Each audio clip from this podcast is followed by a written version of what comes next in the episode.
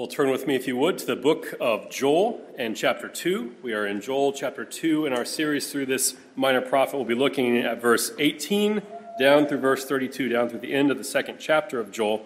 And just as a reminder of where we've been, perhaps if you haven't been with us or it's been a little while, a few weeks since we began this series, Joel is a prophet of God. He is someone who is called, set apart as God's mouthpiece to bring God's message to his people. Probably it looks like to the southern kingdom of Judah. And we don't know exactly when, we don't know exactly the circumstances surrounding the exact time when he's bringing this message, but we know certain things, and one of those things is that a great plague of locusts has come. And they have come in and they have swept through this land and they have taken away everything, all the crops, even the bark off the trees has been eaten off. And there's a drought as well. And so basically, what the people of Judah are looking at are, are two years of harvest that are gone. And the question is, how will they survive? How will all these things uh, come to their good? How will they possibly make it in this life as they're dependent on these crops? And Joel is coming to them and he's proclaiming God's message, not only the fact that these things have happened, but he's giving a divinely inspired interpretation of these events. And so, Joel chapters 2 and starting in verse 18 is where we pick up this week. then the Lord became jealous for his land and had pity on his people. The Lord answered and said to his people, Behold, I am sending to you grain, wine, and oil, and you will be satisfied, and I will no more make you a reproach among the nations. I will remove the northerner far from you, and drive him into a parched and desolate land, his vanguard into the eastern sea, and his rearguard into the western sea. The stench and foul smell of him will rise, for he has done great things. Fear not, O land. Be glad and rejoice, for the Lord has done great things. Fear not, you beasts of the field, for the pastures of the wilderness are green. The tree bears its fruit, the fig tree and vine give their full yield. Be glad, O children of Zion, and rejoice in the Lord your God, for he has given the early rain for your vindication. He has poured down for your abundant rain, and the early and latter rain as before. The threshing floor shall be full of grain, the vat shall overflow with wine and oil. I will restore to you the years the swarming locusts have eaten, the hopper, the destroyer, and the cutter, my great army which I sent among you. You shall eat in plenty and be satisfied, and praise the name of the Lord your God, who has dealt wondrously with you. And my people shall never again be put to shame. You shall know that I am in the midst of Israel, and that I am the Lord your God, and there is none else. And my people shall never again be put to shame. And it shall come to pass afterward that I will pour out my spirit on all flesh. Your sons and your daughters shall prophesy, your old men shall dream dreams, and your young men shall see visions. Even on the male and female servants in those days I will pour out my spirit. And I will show wonders in the heavens and on the earth blood and fire and columns of smoke. The sun shall be turned to darkness and the moon to blood before the great and awesome day of the Lord comes. And it shall come to pass that everyone who calls on the name of the Lord shall be saved. For in Mount Zion and in Jerusalem there shall be those who escape, as the Lord has said, and among the survivors shall be those whom the Lord calls. Let's go to our God and ask for his aid one more time this morning. Our Father in heaven, we thank you for the prophecy of Joel, for these words that your Spirit inspired all these thousands of years ago. We pray that you'll help us to see more for ourselves, not only how this applied to them, but how it applies to us as well. We thank you, Lord, for your blessings and your, also your promise of future judgment for all the things that you are going to do on this earth and that you have been doing for all these thousands of years. We pray, Lord, that we'll see more of Christ and our security in him this morning. And we pray these things in his name. Amen. Well, if you remember from last time, what we saw is that Joel is calling the people to repentance through the word of the Lord. That Joel has already told these people that this plague has come as a judgment. It's a plague that even the elders of the people had not seen the likes of. It was such a great plague. It was so many locusts. It was such devastation that people were left shocked. And it wasn't, of course, the first time they had to deal with locusts. It was a fact of life in those days. That this was part of what it meant to be a farming nation in the Mediterranean, that you would have locusts come in every once in a while and take away parts of your crops or even the entire crops. But to have a swarm like this was something new. Joel was reminding the people that this was in part a response to their sin that God was bringing upon them. That they had, in a way, turned away from God, that they had really just gone through the motions, that they hadn't really trusted in their covenant Lord, in Yahweh, the God of all Israel, the God of all the earth. And so as a result, they were being chastised here. That judgment had come upon them in this way, and they needed to repent and to be delivered.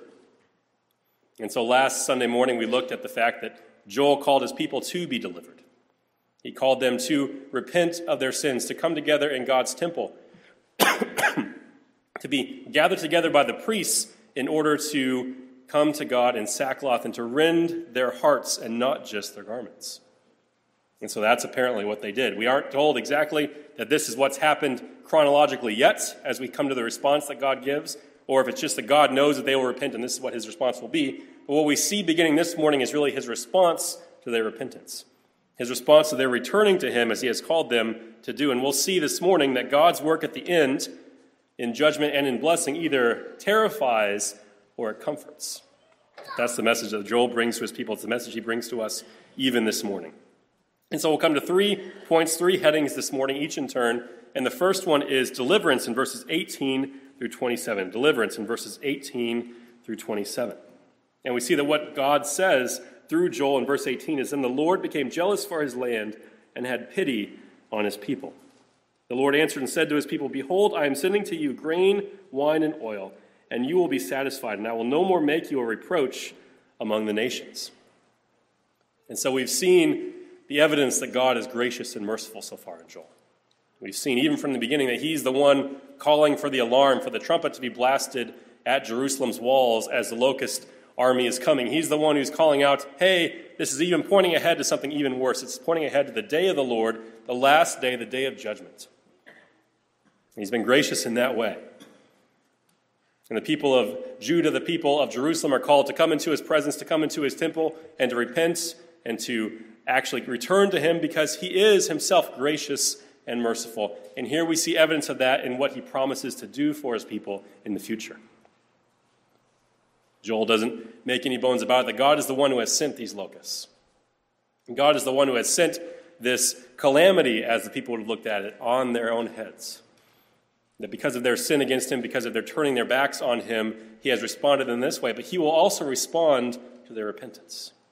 He will also respond to them as they return to him. You might have noticed in verse 20, there's an idea of the northerner being driven away, being removed far from you. Now, that might not make a lot of sense to us as modern day Americans. Who on earth is the northerner? What exactly does this mean? What does it mean that he'll be removed far away from you? Well, this is a reference essentially to the army of locusts that God has brought upon his people. And it's meant to bring certain things to minds of the people of Judah, the people of Jerusalem. For years and years, for generations, the enemies of the people of God, the ones, the great powers of the day, have generally come from the north. That the invasions have generally come from the north. That that's where Assyria came in and took away the northern kingdom of Israel. It's where Babylon would come in and take away the southern kingdom of Israel. They'd come from the north, and there was always this idea that the northerner is the judgment of God upon his people. The northerner is the one who's going to come and execute vengeance upon those who have abandoned God, who do not believe in Yahweh. And so, what Joel is doing here is he is taking this well known idea of the northerner, of this northern army, and he's applying it to the locusts. Just one more evidence that God himself is the one who brought the locust upon Israel. But what he's saying is, I'm going to take this northerner and I'm going to scatter him. I'm going to take him far away from you. And there's this picture in verse 20 of rotting piles of locust bodies on the beach. It's not a very pretty picture, is it? Boys and girls, I don't know if you've ever been to the beach, perhaps in California, or perhaps somewhere on the East Coast or in Florida. And oftentimes it's a wonderful place. It's full of sand, it's full of seagulls, it's full of water, of course. You get the sea breeze rolling in, you can hear the crashing of the waves. But now imagine you're there on the beach, you're taking in all this beauty, and all of a sudden, all these rotting uh, corpses of locusts start washing up. And there's pile after pile after pile of these insects that have drowned and are dead and are stinking and are just covering all the beaches. That's disgusting, isn't it? It's not something you would want to see. I don't remember which church father it was, but I was reading that one of the church fathers, one of the ancient Christians from the early days, saw a locust plague and saw this very thing happen. And there were piles and piles of locusts dead on the beaches, and he said that it was dangerous for man or beast to be on the beach because of all the decay and all the disgusting things that came along with these dead bodies. It's quite a picture, isn't it? It's not a picture that's necessarily pleasant to our eyes, but consider with me what it would look like if these are the locusts that have come in and have destroyed your land. These are the signs of God's judgment upon the sin that his people have committed, and there they are dead. That God has destroyed them. That God has taken them far away, that God has killed them, that the judgment that had come upon his people has now been transferred to the locusts, and now they are dead. Now they are piling up on the beaches. There's destruction of God's enemies. It's a preview, really, of the destruction of the last day. It's similar to what God did with Assyria and with Babylon, that He used them as His tools, as His instruments to come in and to do the things that needed to be done, but they also went too far. And they themselves were wicked and unbelieving, and of course, they themselves had judgment fall upon them. The same thing is happening here with the locusts. As with many things in Joel, this is only a preview of the last day. It's only a preview of what happens to those who are essentially God's enemies when he comes in judgment. That locusts rotting on the beach are a faint preview of what the last judgment will be, of what eternity in hell will be. Hell is worse than rotting on a beach, and that's the fate that awaits God's enemies. But in the destruction of the enemies of God, there's also prosperity for God's people. And you may have noticed as we were reading through this first part of our text this morning that there are all these promises of abundance that are coming. And how different that is from the decay and death and destruction, the barrenness that was surrounding Judah at this time.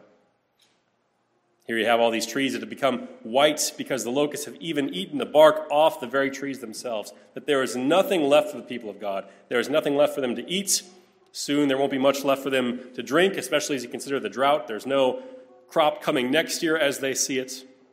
Even the religious worship of God has been interrupted because they cannot give their grain and their wine offerings each and every day as they've been commanded. And these people are the ones who are hearing of this gracious provision of God.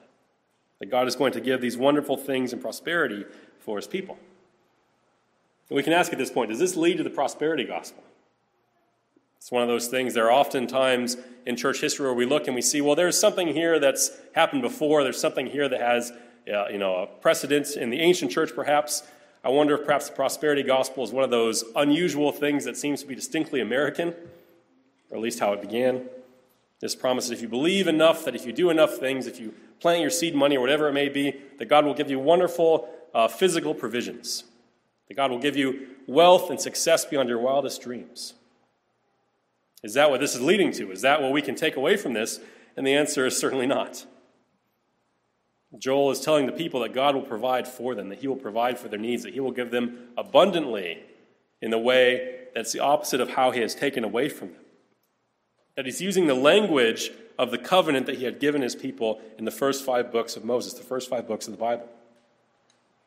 And one of the judgments of that covenant was that He would bring in locusts, that He would bring in locust swarms, and He would eat away the people's food from off His land. But some of the blessings were that He would give them abundant provision. He would give them wine and oil and grain beyond even what they could have dreamed of, even what they could have imagined. That there will be blessings and that religious services will be restored. All these wonderful things that have been taken away will be given to you, and you'll have more left over. Notice again with me in verse 19 some of those words that he says Behold, I am sending to you grain, wine, and oil, and you will be satisfied. And I will no more make you a reproach among the nations. What God is saying there is He's going to restore even the worship at His temple that has been taken away for a time. That this symbol, this sign of this interruption in God's relationship with his people is going to be done away with. As people will not be a reproach among the nations, but that the nations will be able to see yes, there is a God, there is the God in the midst of Judah, in the midst of Jerusalem. And he is the one who is bringing blessings and provision for his people.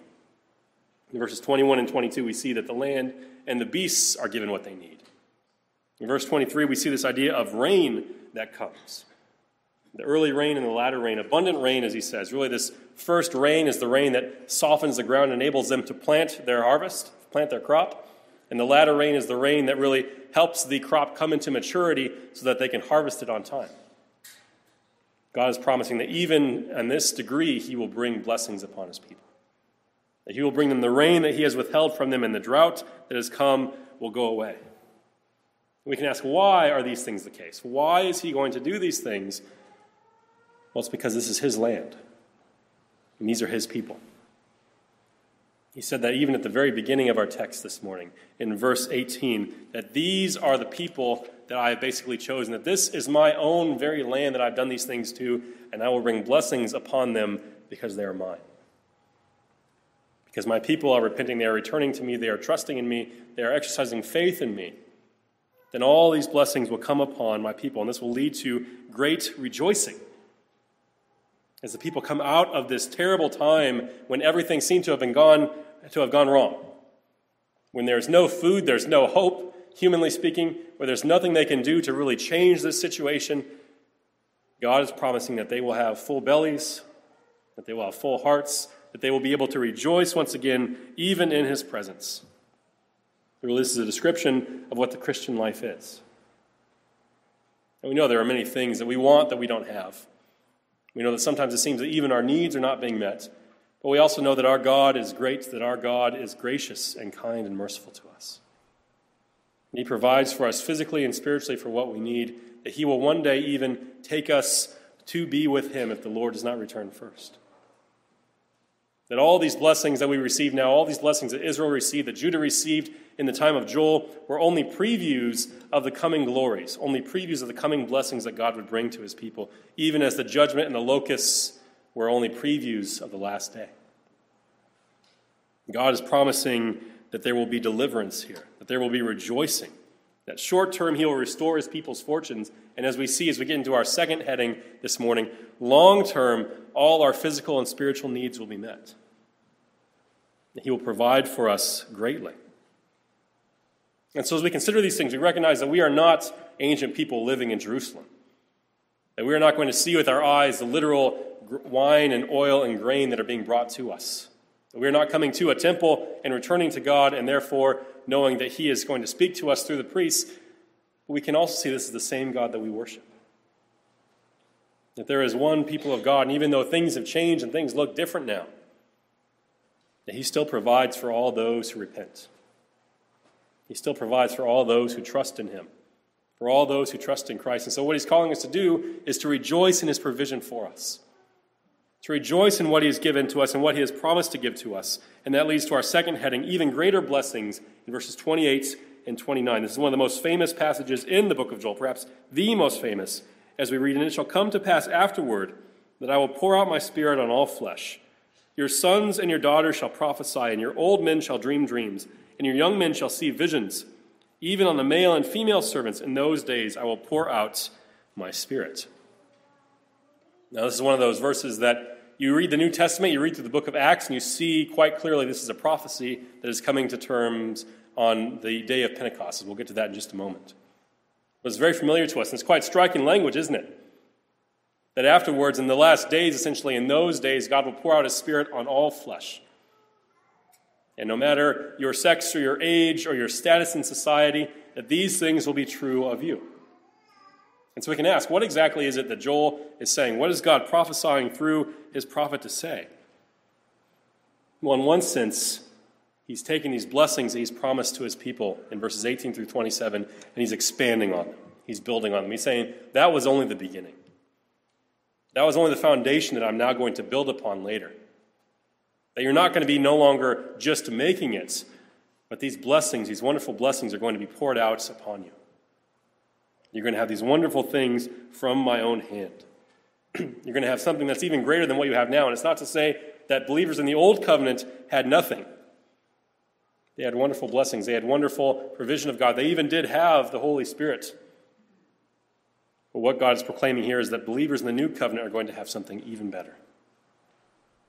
It's something we find throughout the prophets. We think of Jeremiah and Isaiah and Ezekiel perhaps as the most clear examples of these things, perhaps just because we know them best. But this promise that as great as the things God has given to his people are now, they will be greater in the future. They'll be greater as God brings more clarity as Christ himself comes. And so, what Judah is hearing now is that we have experienced judgment and blessing is on the way. And what we should hear as those who are trusting in Christ after the cross is that judgment has come. It has fallen upon Jesus Christ himself, and we are experiencing blessings. This is the place that Peter takes us in the Pentecost sermon, as he, we'll get to it in just a few moments. But in verse 28, notice with me this idea of the Holy Spirit being poured out. And it shall come to pass afterward that I will pour out my spirit on all flesh. It seems that Joel is trying to make an analogy here, to compare these things and to give the people an idea of what this will look like.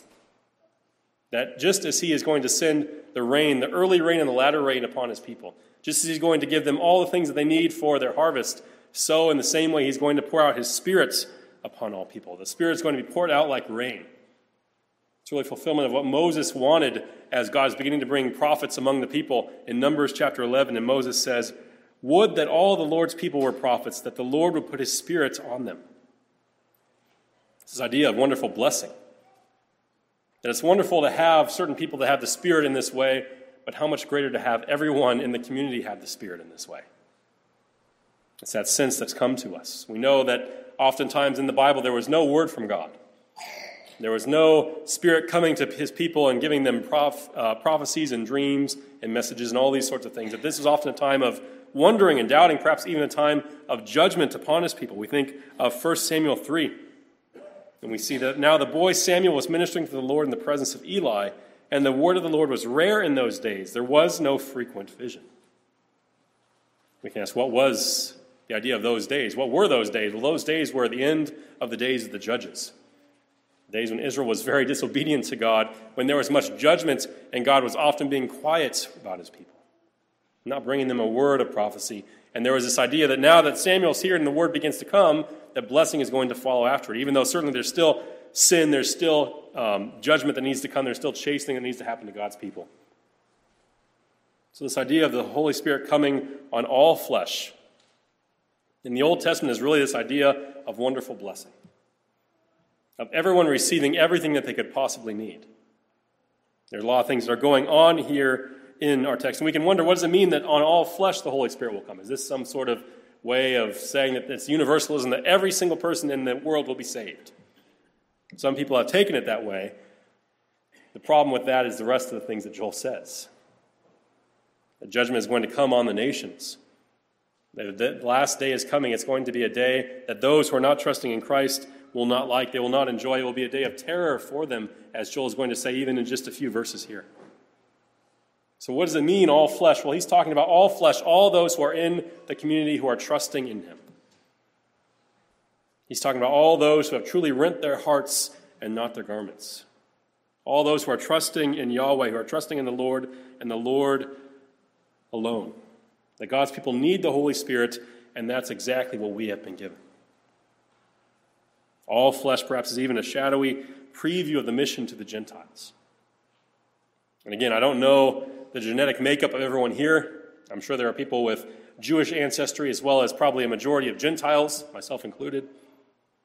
We know that in the Old Covenant, in the Old Testament, often the people of God were narrowed down to just this one people group.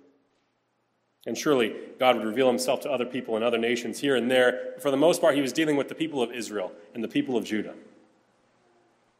What does Paul say in Romans 10? He quotes Joel chapter 2 and he says these words For there is no distinction between Jew and Greek, for the same Lord is Lord of all, bestowing his riches on all who call on him. For everyone who calls in the name of the Lord will be saved. Um, Joel chapter 2, from the very end, from verse 32. And it seems he has this entire thing in his mind as he's having this idea. He's beginning to realize that as much as he's heard this uh, book, as much as he's heard Joel throughout his life as he's grown up, perhaps even had it memorized, he's beginning to see exactly what it is that God was saying through his prophet, through his Holy Spirit all these thousands of years ago. That the message will come to Gentiles, that it will be as if all flesh are having these wonderful things happen to them. That all who are believing, whether Jew or Greek, whether Jew or Gentile, will receive the promised blessing of the Holy Spirit. And that, brothers and sisters, is what we have now.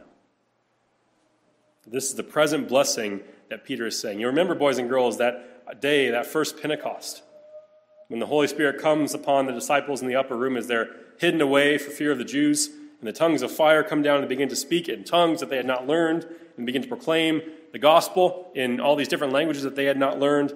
And the people are outside and they're wondering at this, and they're looking at these Galileans and these people who should not know these languages, and they're saying, well, they must be drunk. You remember what Peter said when he stood up and began that great sermon in Acts chapter 2. He stands up and he says, We're not drunk, it's still the morning. as if drunkenness could explain talking in languages you don't speak anyway. And he begins to quote from Joel chapter 2. He quotes the words of this prophecy in saying, Even now this has begun to be fulfilled here. It's not as if there's not something that remains for the end, but it's begun to be fulfilled, initially fulfilled here within Jerusalem itself. At the very same place where the prophecy was given 2,000 years ago, we see this prophecy is beginning to be fulfilled. That the Holy Spirit has been poured out, and that all those who call in the name of the Lord were saved, even as they were that day in Jerusalem, even on that first Pentecost, as 2,000 souls were added to the early church. What Joel is saying is these wonderful blessings these things that the Old Covenant people were waiting for, that the Old Testament was looking forward to and never quite reaching, were here now. They had begun to be given to God's people, that the Holy Spirit has been poured out. And so, if you're here this morning and you've called on the name of the Lord, know that this is true of you. That the Holy Spirit has been poured out on you at the beginning of this fulfillment of this prophecy. And certainly we're still waiting for it in its fullness. We're still waiting for the new heavens, the new earth, where all these things are true in their full sense, in their true sense, and we dwell with God and we have communion with Him that's uninterrupted, that doesn't have anything in the way. But even now, brothers and sisters, all of us who are trusting in the name of the Lord Jesus Christ have what for. Have what they were longing for, have what they were hoping for, what they were looking to. And so don't forget what you already have. Don't forget what God has already given to you. Even as you wait for that last day, even as you wait for the fullness of His promises to come to you, don't forget what His promise has brought to you.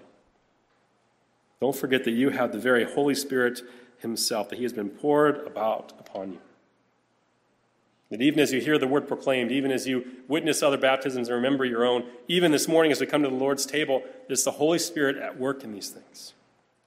The Holy Spirit at work within us, the Holy Spirit giving us strength for our Christian life, giving us assurance and comfort and hope, strengthening our faith, doing all these things that God has promised to know that we have all that we need at this time from God. That we have the Holy Spirit, and there are greater blessings than the blessings that God promised, even the rain and the crops to come to Judah. But this brings us to our final heading. There has been deliverance for God's people, and there's a promise of greater blessings to come, which we even now have begun to experience in our own lives. But there's also this idea of future judgment in verses 30 through 32. And I will show wonders in the heavens and on the earth blood and fire and columns of smoke. The sun shall be turned to darkness and the moon to blood before the great and awesome day of the Lord comes. And it shall come to pass that everyone who calls on the name of the Lord shall be saved. For in Mount Zion and in Jerusalem there shall be those who escape as the Lord has said, and among the survivors shall be those whom the Lord calls. This is this idea of wonders in verse 30. And I don't know about you, but perhaps when I hear the idea of wonders, I think of great things. Great in the sense of things that I want to see. The wonders of creation, and you see perhaps the Grand Canyon or some other national park or some somewhere where you pull off the side as you're going through the Rocky Mountains and you look and you see the wonders that God has created or the wonders of friendship, or the wonders of whatever it might be. All these wonderful things are coming to you. But when God uses wonders in the Old Testament, the word that's translated, at least into English, as wonders, it's often bad news. Wonders in the sense of judgment, wonders in the sense of wrath to come. This is the other side of the coin, really. That just as greater blessing is coming, so is greater judgment. It's coming simultaneously with the blessings. They're coming at the same time, but to different people, and different people will experience this coming day certainly in different ways. And really, that's the way that God has worked throughout history. Think of the Exodus, or think of even the cross itself, that there was much judgment being meted out. There was much cursing, there was much destruction, there was much death, there was darkness, even. And yet, in the midst of that, God's people were redeemed. In the midst of that, God's people experienced wonderful blessings. That's what Joel is prophesying here. That in those last times, in those days, even as the Holy Spirit has been poured out, even as God's people are not a reproach among the nations, even as we have received everything that we could possibly need, there are still wonders on the earth. And suddenly this becomes very cosmic, very big scale. And we see this idea of judgment, of this idea of war that's coming. an invasion, God invading the entire creation, coming to war against sin, against his enemies, against death, against all these things that are finally going to be put to rest on that last day. And we see again and again throughout the prophets, especially, and even in the book of Revelation, this idea of not only the people trembling as they consider these things, but creation itself almost shaking, trembling, seeing its creator coming, knowing what is on the way, because God Himself is wonderful and great and powerful. That He is coming in judgment on the last day. He's coming in greater judgment than anything that we have seen so far. And it's in that judgment that His people will be redeemed. It's through that judgment that his people will receive the blessings that God has given to them. It's similar to what happens even during the course of the worship service. What happens when we worship, when we gather together? Well, God calls us together and he reminds us that he is holy. He reminds us from his law all these things that he has commanded us to do that we have not done. He reminds us that if we do not trust in him, if we do not repent of our sins, we do not turn to Christ and rest in Christ and Christ alone for our salvation, that judgment is the only answer for us. But he also reminds us that those who are trusting in Christ have wonderful blessings, have the salvation that Christ has won and earned for us, that we have no need to fear in Jesus Christ. And so when this war comes, it'll be unlike all the others. Just as the locust swarm was unlike all the others, we can ask, who can stand? It's a question that comes up again and again throughout Scripture in the Old and New Testaments. We think of perhaps uh, Revelation chapter 6 then the kings of the earth and the great ones and the generals and the rich and the powerful and everyone, slave and free, hid themselves in the caves and among the rocks of the mountains, calling to the mountains and rocks, Fall on us and hide us from the face of him who is seated on the throne and from the wrath of the Lamb. For the great day of their wrath has come, and who can stand? And that's really the question, isn't it? When the great day of the Lord, when the great day of the Lamb's wrath comes, who can stand? Who can survive this? Who can make it? As it's set up for us, we can say that humanly speaking, none of us can. None of us will have any hope on that day if we are left trusting in ourselves, if we are left to ourselves. We can be thankful that Joel, Joel answers the question himself. In chapter 2 and verse 11, we even had these words as we see the Lord at the head of the army of the locusts. The Lord utters his voice before his army, and his camp is exceedingly great, and he who executes his word is powerful. For the day of the Lord is great and very awesome. Who can endure it? Who can endure it? That's the question. Well, Joel answers it now in verse 32. And it shall come to pass that everyone who calls in the name of the Lord shall be saved. What Joel's reminding us here is that the day of the Lord, as great and as terrible and as terrifying as it may be, is not a hopeless day.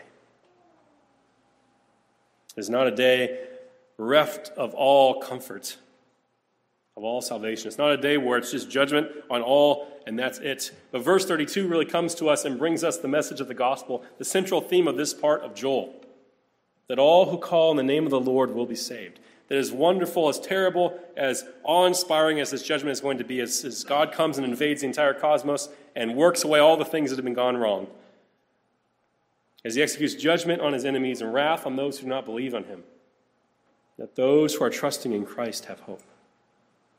That those who are trusting in Christ have comfort. That those who have called on the name of the Lord can know that this judgment will not fall on them because it has already fallen on Jesus Christ. And so we'll pick up with these last few verses next time as we consider what God is promising to do to the nations around Judah. But what is God calling us to do here? If all these things are true, and they are because they're in God's word, what is the response that He is calling for from us? What are we to do as those who have gathered together in His presence to hear His word proclaimed to us? Well, most simply, most basically, He is calling us to call upon His name, to trust in Jesus Christ to repent of our sins, to return to Him, to throw ourselves on His mercy and grace, and to trust in the one who is coming in judgment, and to know that the one who is coming in judgment is also gracious and merciful, and will receive those who call upon Him in faith, who call upon Him and rest on Him alone, because God's work at the end either comforts or terrifies. That's the message that the prophets bring again and again. And if you're here this morning and you are outside of Christ, you are not trusting in Him, or you're trusting in someone or something else, And at the last day, there will be no hope. The last day, there will only be judgment. But if you are here this morning and you are trusting in Jesus Christ, these are meant to be words of comfort for you. These are meant to be words of assurance, meant to be words that you are looking forward to because they're words of deliverance. When the last day comes and you are calling on the name of the Lord and believing in Christ, God's work at the end will bring you tremendous comfort because suddenly you will be bringing, brought into his presence free from sin, free from the cursed world, free from all these things that, as God himself says, he'll wipe away every tear from our eyes. But as judgment comes, that is where the deliverance comes. This judgment is certainly coming, and so God is calling us to call upon his name, to trust in Christ, and to take comfort in these things if we are trusting in him, because these are meant to be words of comfort to us and not terror. Let's pray.